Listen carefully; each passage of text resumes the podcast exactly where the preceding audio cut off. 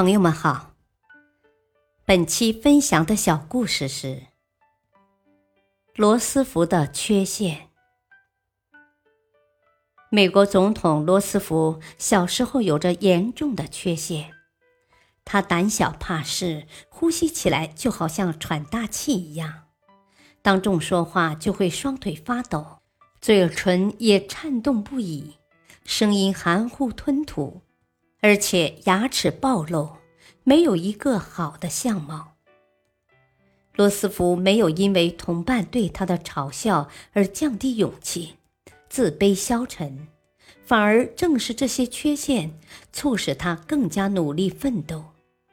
他清楚自己身体上的种种缺陷，从不否认，而是以超乎他人的奋斗精神，不断的向先天的障碍挑战。于是，他用坚定的嘶声代替了喘气的习惯。为了克服嘴唇的颤动，他用他人难以想象的毅力咬紧牙床；而对于不能克服的缺陷，他便加以利用。在演讲时，巧妙地用假声掩饰他的龅牙，以及他似打桩工人的姿态。他从不因自己的声音和姿态而在演讲中败给对手，恰恰相反，身残志坚的性格比洪亮的声音和豪迈的姿态更有说服力，使他成为最具号召力量的演说家之一。在缺陷面前不退缩和消沉，充分的认识自己，正确的评价自己。在顽强奋斗中克服缺陷，不因缺憾而气馁，反而将它加以利用，变为与人竞争的资本。就这样，罗斯福一步步登上了名誉的巅峰。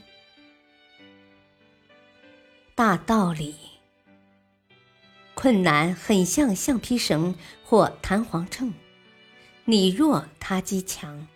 你强，他即弱。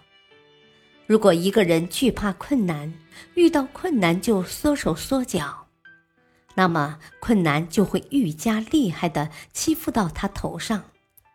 而一个人若有坚强的意志，毫不惧怕困难的威胁，而是习惯迎难而上，那么他就能把困难踩在脚下。